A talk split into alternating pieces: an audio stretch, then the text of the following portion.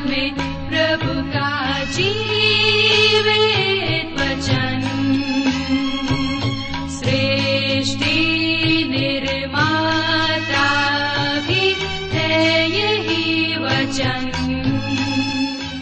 नमस्कार श्रोताओ बाइबल अध्ययन कार्यक्रम सत्य वचन में आप सभी का हार्दिक अभिनंदन करते हैं। जैसा कि आपको मालूम है कि इन दिनों हम पवित्र शास्त्र बाइबल के पुराने नियम में से नीति वचन नामक पुस्तक का विस्तार पूर्वक अध्ययन कर रहे हैं और हमें विश्वास है कि इस पुस्तक के द्वारा आपको आत्मिक लाभ मिल रहा है। तो आइए, आज के इस बाइबल अध्ययन में हम सम्मिलित हों, लेकिन इससे पहले सुनते हैं एक मधुर संगीत रचना। हो तेरी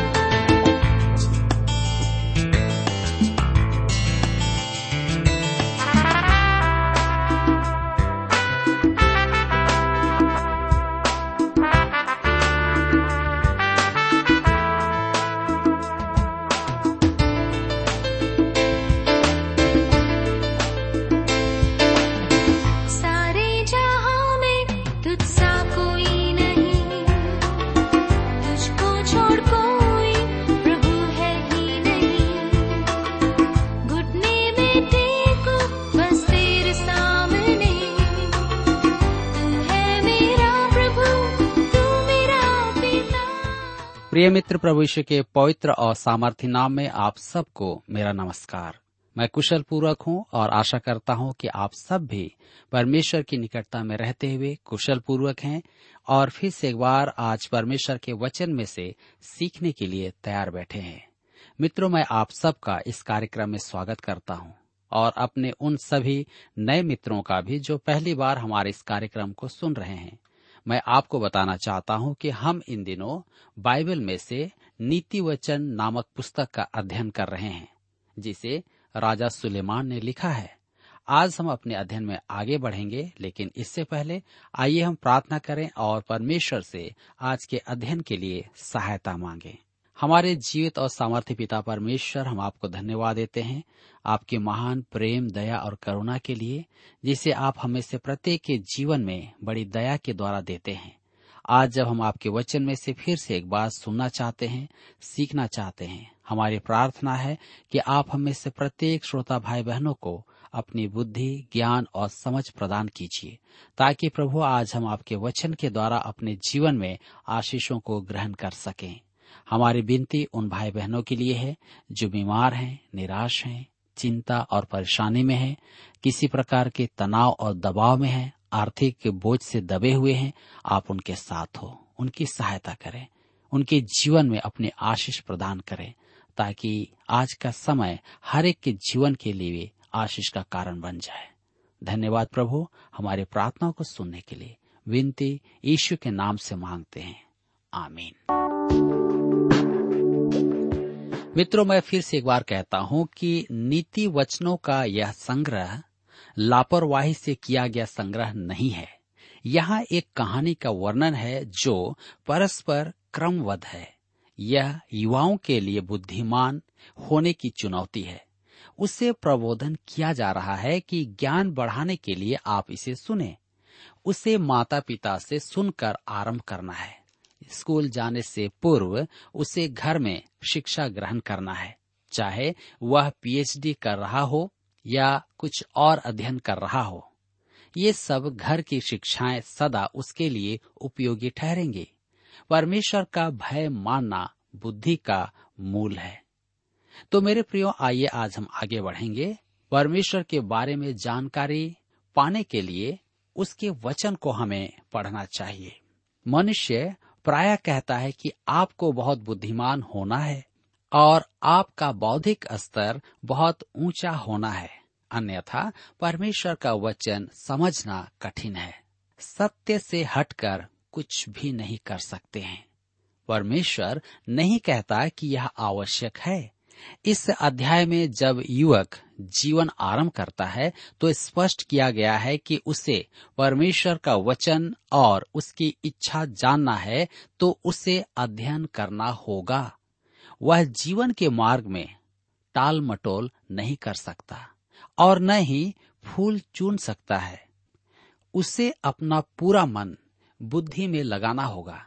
इसके लिए आवश्यक है कि उसे परमेश्वर का वचन पढ़ना होगा। तो मेरे प्रियो, आइए आज हम देखेंगे बुद्धि का स्रोत। नीति वचन दो अध्याय उसके एक पद में लिखा है, हे मेरे पुत्र, यदि तू मेरे वचन ग्रहण करे और मेरी आज्ञाओं को अपने हृदय में रख छोड़े, ध्यान दीजिए, हे मेरे पुत्र, स्पष्ट है कि निर्देशन पाने वाला एक युवक है। उसका आरंभ एक बालक रूप में परिवार में हुआ और वह बाहर के जीवन का सामना करने के लिए तैयार है और उसे कोई बुद्धिमान मनुष्य परामर्श दे रहा है। यह संभवतः उसका पहला पाठ है, जिसकी शिक्षा उसे आज के स्कूलों में नहीं मिलेगी। आगे लिखा है, यदि तू मेरे वचन ग्रहण करे, परमेश्वर की बातों को मानना आवश्यक है। उसकी आज्ञाओं से मन को भर लेना है। उन्हें अपने कीमती सामान के साथ जमा कर लेना है, इकट्ठा कर लेना है। मैं एक ऐसे मनुष्य को जानता हूँ, जो अपने सेल्फ को देखने के लिए प्रति सप्ताह जाता है कि उसने जो कीमती सामान वहाँ पर रखा है, वह ठीक है या नहीं। उसे जांचे। वह अपने धन के स्थान पर जाना चाहता है। एक महिला ने बहुमूल्य गहने एकत्र कर रखे हैं और वह उन्हें बार बार देखना पसंद करती है। परमेश्वर का वचन भी इसी प्रकार एकत्र करके छिपा रखना चाहिए। मेरी आज्ञाओं को अपने हृदय में रख छोड़। कहने का मतलब है कि हम परमेश्वर की बातों को अपने हृदय में रखें। नीति वचन दो अध्याय उसके दो पद में आगे लिखा है, और बुद्धि की बात ध्यान से सुने। और समझ की बात मन लगाकर सोचे। ध्यान से सुन, अर्थात कान खोले रख। किसी बात को सिर में घुसने के लिए कान से प्रवेश करना होगा। उसका अंतिम स्थान हृदय होता है। परमेश्वर का वचन हृदय में पहुँचते ही समझ उत्पन्न करता है। मेरे प्रियो, उसके आदेश, आग्रह और चुनौती का अंत यही होता है। नीति वचन दो अध्याय उसके तीन पद में लिखा है, और प्रवीणता और समझ के लिए अति यत्न से पुकारे। प्रेरित पत्रस कहता है, पहला पत्रस की पत्री दो अध्याय के दो पद में, नए जन्मे हुए बच्चे के समान निर्मल आत्मिक दूध की लालसा करो, ताकि उसके द्वारा उद्धार पाने के लिए बढ़ते जाओ। क्या आपने कभी किसी शिशु को देखा है? जब उसकी माता उसके लिए दूध की बोतल तैयार करती है, वह कैसे दूध के लिए हाथ पाव फेंकने लगता है, वह मचलने लगता है, वह दूध की लालसा करता है। परमेश्वर की संतान को भी वचन रूपी दूध के लिए वैसे ही मचलना चाहिए। मैंने आज के आत्मिक अभियानों में कुछ ऐसा भी देखा है। वहाँ आप परमेश्वर के वचन में एक नया जोश देखते हैं। मैं अनेक युवाओं को टिप्पणियाँ लिखते हुए देखता हूँ। मैं अनेक स्थानों में प्रचार करने के लिए जाता हूँ और कह सकता हूँ कि वहाँ परमेश्वर का आत्मा काम करता है, जिसका प्रमाण वचन के प्रति मनुष्य की लालसा है। समझ के लिए अति यत्न से पुकारे। स्मरण रखें कि परमेश्वर का भय मानना बुद्धि का मूल अर्थात आरंभ है। यहाँ पर शब्द है पुकारें। यदि विद्यार्थी आवाज़ उठाए तो मैं ऐसी पुकार सुनना चाहता हूँ। हमें समझ की आवश्यकता है। यह युवकों के लिए परामर्श है। समझ के लिए अति यत्न से पुकारें। नीति वचन दो अध्याय के चार पद में आगे लिखा है, और उसको चांदी के समान ढूंढे और गुप्त धन के समान उसकी खोज में लगा रहे। अमेरिका में एक स्थान मृत्यु की घाटी कहलाता है, क्योंकि वह रेगिस्तानी क्षेत्र था और वहाँ चांदी की खदानें भी थी, जो प्राण घातक थी। वहाँ चांदी पाने के लिए आने वाले अनेक मनुष्यों ने जान गंवाई थी। चांदी प्राप्त कर लेने के बाद भी उन्हें उसे बेचने के लिए अनेक बलिदान करने पड़ते थे। बुद्धि को चांदी के समान खोजें। ऐसे वैसे नहीं। वह अति मूल्यवान वस्तु है। नीति वचन दो अध्याय के पाँच में लिखा है तो तू यहवा के भय को समझेगा और परमेश्वर का ज्ञान तुझे प्राप्त होगा। वह ऐसी बात के बारे में कह रहा है जो आध्यात्मिक पठन पाठन से कहीं बढ़कर है। मैं बाइबल पढ़ने मात्र में विश्वास नहीं करता, क्योंकि मैं अनेकों को जानता हूँ जो वर्षों से बाइबल पढ़ रहे हैं। परंतु उनका ज्ञान घास चर रही बकरी से अधिक नहीं है। आप अपने मन मस्तिष्क को धार्मिकता का आवरण पहनाकर कुछ बाइबल पद पढ़ ले तो आवश्यक नहीं कि आपने वचन की शिक्षा ग्रहण कर ली है। वचन को अंतर्ग्रहण करने के लिए कान खुले रखना है, मन को लगाना है, और उसके लिए मचलना आवश्यक है। आपको पुकारना होगा, चांदी की तरह उसे खोजना होगा। आपको एक छिपे हुए खजाने के समान उसे खोजना होगा, यत्न करके उसको ढूंढना होगा। तब आप कुछ सीख पाएँगे। इस प्रकार आप समझ पाएँगे कि परमेश्वर का भय क्या है और परमेश्वर का ज्ञान आपको प्राप्त होगा। यदि आज तक आपने ऐसा नहीं किया है, इसका मतलब आज भी आप वहाँ तक नहीं पहुँचे हैं। मैं एक बाइबल स्कूल में पढ़ा रहा था और वहाँ अति धर्मी विद्यार्थी आकर परीक्षा की सुबह कहते थे, सर, हम परीक्षा के लिए तैयार नहीं हैं, क्योंकि कल रात हम प्रार्थना सभा में गए थे। मैं उनसे पूछता था, आपने किस बात के लिए वहाँ प्रार्थना की? वे मुझे बताते कि उन्होंने भारत के लिए प्रार्थना की, अफ्रीका के लिए प्रार्थना की और अनेक देशों के लिए प्रार्थना की। मैं उनसे पूछता आप जानते हैं कि आपके लिए कल रात प्रार्थना करने का मुख्य विषय क्या था? आपको कल रात प्रार्थना करने की आवश्यकता ही नहीं थी। वे आश्चर्यचकित हो कहते थे, हमें प्रार्थना नहीं करना चाहिए? मैं कहता, पढ़ने का भी तो समय होना चाहिए। मैं उन्हें नीति वचन दो दिखाता और कहता, कल रात तुम्हारा समय खुदाई करने का था, खोज करने का समय था। यहाँ प्रार्थना करने की कोई बात नहीं कही गई है। वे स्कूल में परमेश्वर का वचन सीखने आए हैं। मैं उन्हें परीक्षा से छुट्टी कभी नहीं देता था। चाहे वे प्रार्थना सभा का ही समय या कारण क्यों ना हो। कुछ बाइबल पढ़ने की शिक्षा दी गई है। वे बाइबल का एक अंश पढ़कर बाइबल को अपने तकिए के नीचे रख देते हैं। मैं ऐसों से सदैव यही कहता हूँ बाइबल तकिए के नीचे रखने से उसमें निहित ज्ञान आपके मस्तिष्क में नहीं घुसेगा। परमेश्वर का वचन सीखने की रीति यह बिल्कुल भी नहीं है। मुझे स्मरण है कि हमारे सेमिनरी अध्ययन में हमें एक बड़ी ही अरुचिकर पुस्तक पढ़ने को दी गई थी। वह भी हमारी परीक्षा के पाठ्यक्रम में थी। अतः किसी ने प्रोफेसर साहब से कहा, सर, यह पुस्तक बड़ी ही अरुचिकर है। प्रोफेसर ने उत्तर दिया, उसे अपने पसीने से तर कर लो। परमेश्वर का वचन सीखने के लिए उठपटांग तरीका काम में नहीं लिया जा सकता है। परिश्रम से गहराई नापने की अपेक्षा अन्य कोई और तरीका नहीं है, परंतु इसमें उच्च बौद्धिक स्तर की आवश्यकता नहीं है। अगला पद हम देखते हैं, दो अध्याय, उसके छह में लिखा हुआ है, क्योंकि बुद्धि यहवा ही देता है और ज्ञान समझ की बातें उसी के मुँह से निकलती है। यदि आपको बुद्धि की आवश्यकता है तो परमेश्वर से मांगे।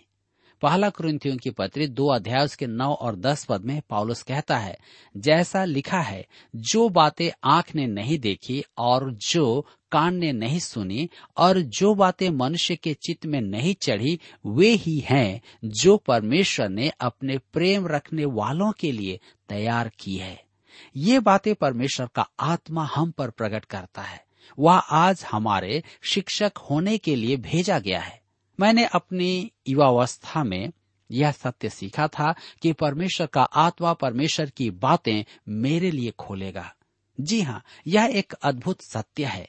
यही कारण है कि जिनके पास बड़ी बड़ी उपाधियाँ नहीं हैं, वे परमेश्वर के वचन के ज्ञान में दक्ष हैं। सेवकाई में मेरी युवावस्थाओं के दिनों सुबह छह बजे प्रभु के दासों के लिए रेडियो कार्यक्रम प्रसारित किया जाता था। प्रभु के दास अधिकतर उसे नहीं सुनते थे, परंतु युवा प्रचारक और अविवाहित होने के कारण मैं उसे सुनता था। मैं परमेश्वर का वचन सिखाने का प्रयास तो करता था, परंतु किसी को रुचि नहीं थी। वहाँ से प्रतिदिन एक महिला निकलती थी और वही मेरी कक्षा सुनती थी। एक दिन मैं सूचना पट पर कुछ लगा रहा था।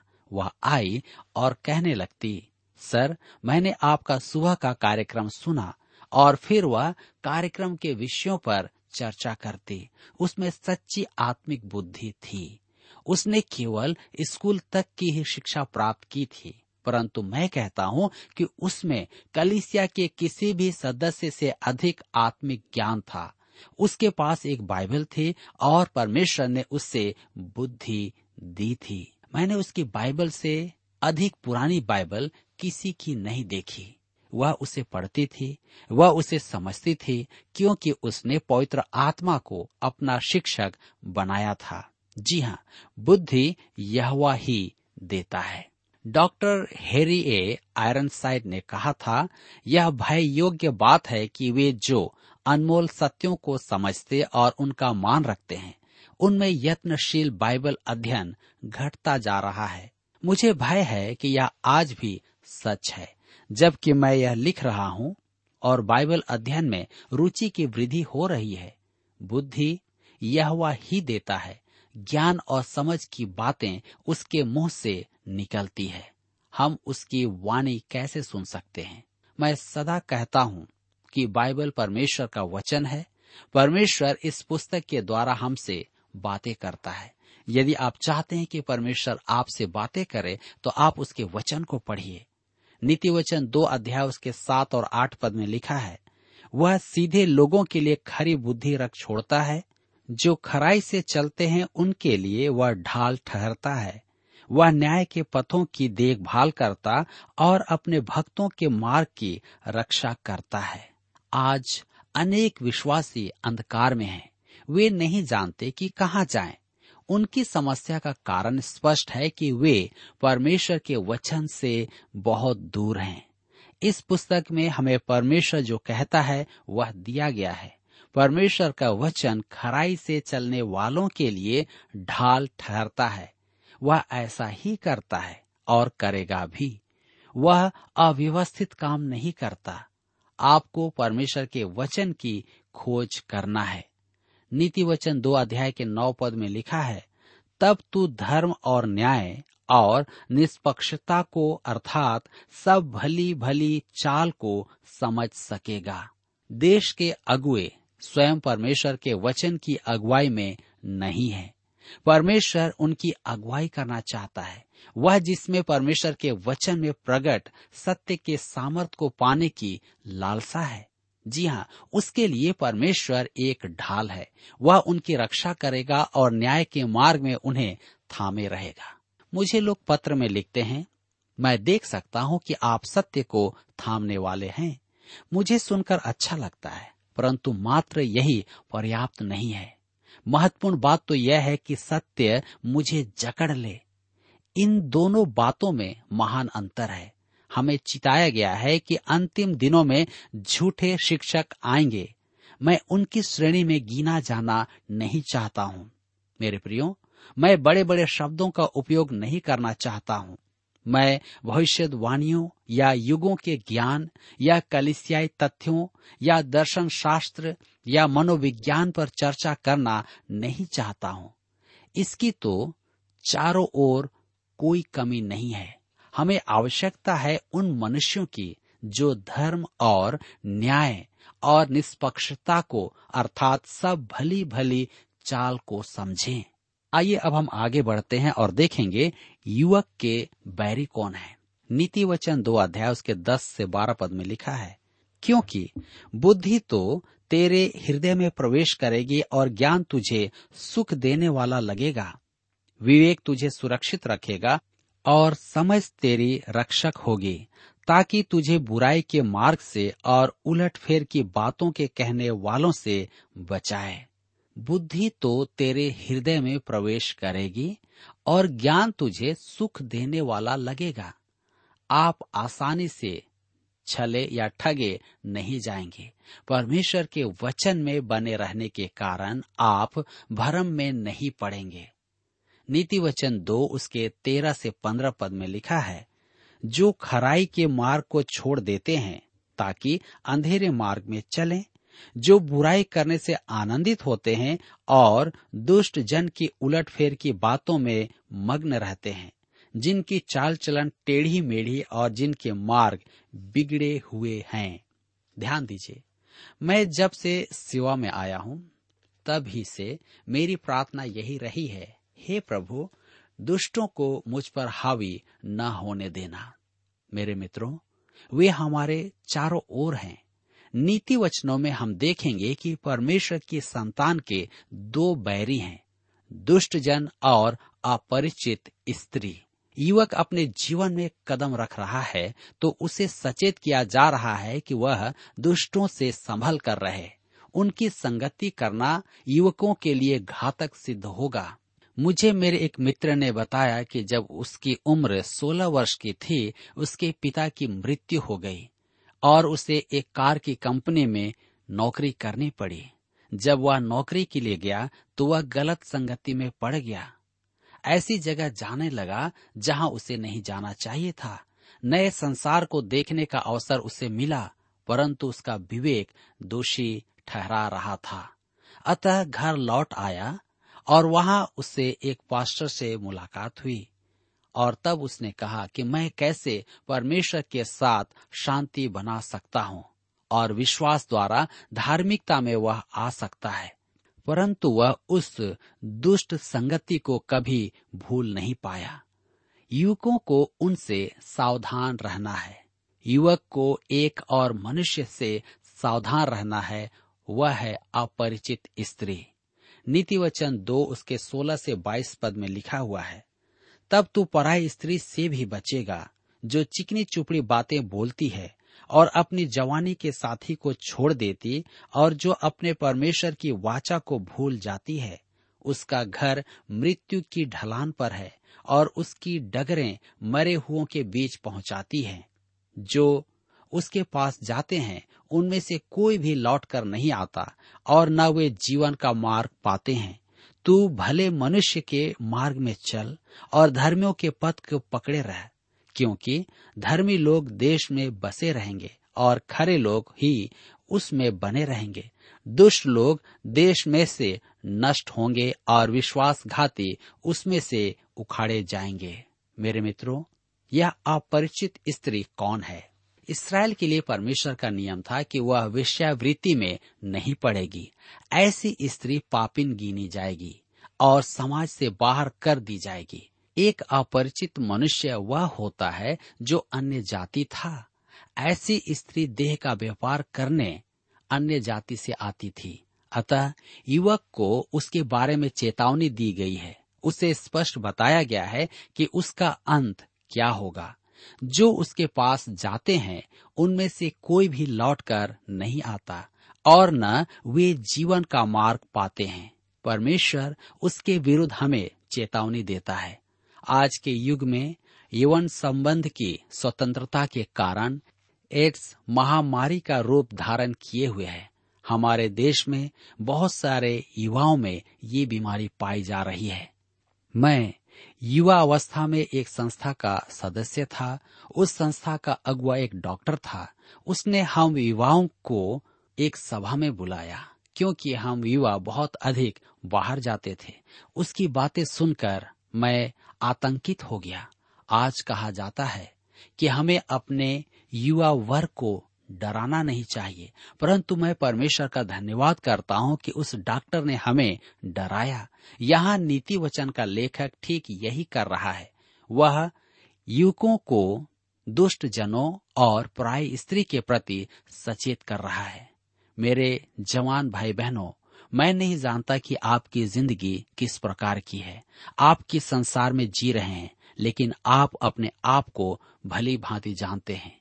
यदि आप ऐसा कुछ जीवन जी रहे हैं जो आपके लिए हानि और गड्ढे का कारण बन रहा है तो अभी भी आप सचेत हो जाइए, क्योंकि परमेश्वर का वचन कहता है, यदि हम अपरिचित स्त्री की ओर जाते हैं तो निश्चय ही हमारा अंत विनाश है।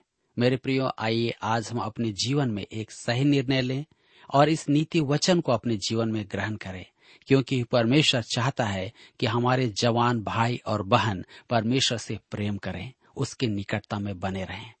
आज हमारे अध्ययन का समय यहाँ पर समाप्त होता है। मैं आशा करता हूँ कि आज के इस वचन के द्वारा आप अपने जीवन में अवश्य ही आशीषित हुए हैं। प्रभु आप सबकी सहायता करें। प्रिय श्रोताओ, अभी आप सुन रहे थे बाइबल अध्ययन कार्यक्रम सत्य वचन। हम आशा करते हैं कि आज के इस कार्यक्रम से आपको आत्मिक लाभ मिला होगा। यदि आप परमेश्वर के बारे में और अधिक जानना चाहते हैं तो हमारे पास नया नियम एवं पवित्र शास्त्र बाइबल उपलब्ध है। इन्हें प्राप्त करने के लिए आप हमें इस पते पर लिख सकते हैं। कार्यक्रम Satya Vachan T W R post box number चार तीन एक शून्य, नई दिल्ली एक एक शून्य शून्य एक नौ। पता एक बार फिर सुन लीजिए। कार्यक्रम Satya Vachan T W R post box number four three one zero, new Delhi one one zero zero one nine. और हाँ श्रोताओ, याद रखें कि पत्र लिखते समय आपका नाम और पता साफ़ साफ़ लिखा होना चाहिए। इसके अलावा आप हमसे टेलीफोन के माध्यम से भी बातचीत कर सकते हैं, जिसमें हमारे काउंसलर या सलाहकार आपको सलाह देंगे। तो नोट कीजिए हमारा मोबाइल नंबर नौ नौ पाँच आठ आठ दो शून्य चार एक चार। याद रखें, double nine five eight eight two zero four one four. और हमारा दूसरा नंबर है zero nine six five one four double three three nine seven याद रहे, शून्य नौ छ पाँच एक चार तीन तीन तीन नौ सात। इसके अलावा आप हमसे ईमेल के द्वारा भी संपर्क कर सकते हैं। हमारा ईमेल आईडी है Hindi T T B at T W R dot I N Hindi T T B at T W R dot I N श्रोताओ इस कार्यक्रम को आप हमारे website radio eight eight two dot com पर भी सुन सकते हैं। इस website radio eight eight two dot com के बारे में अपने मित्रों को भी सूचित कर दें। और अब इसी के साथ हमारे कार्यक्रम का समय यहीं पर समाप्त होता है। अगले कार्यक्रम में आपसे फिर मुलाकात होगी। तब तक के लिए हमें आज्ञा दीजिए, नमस्कार। सारे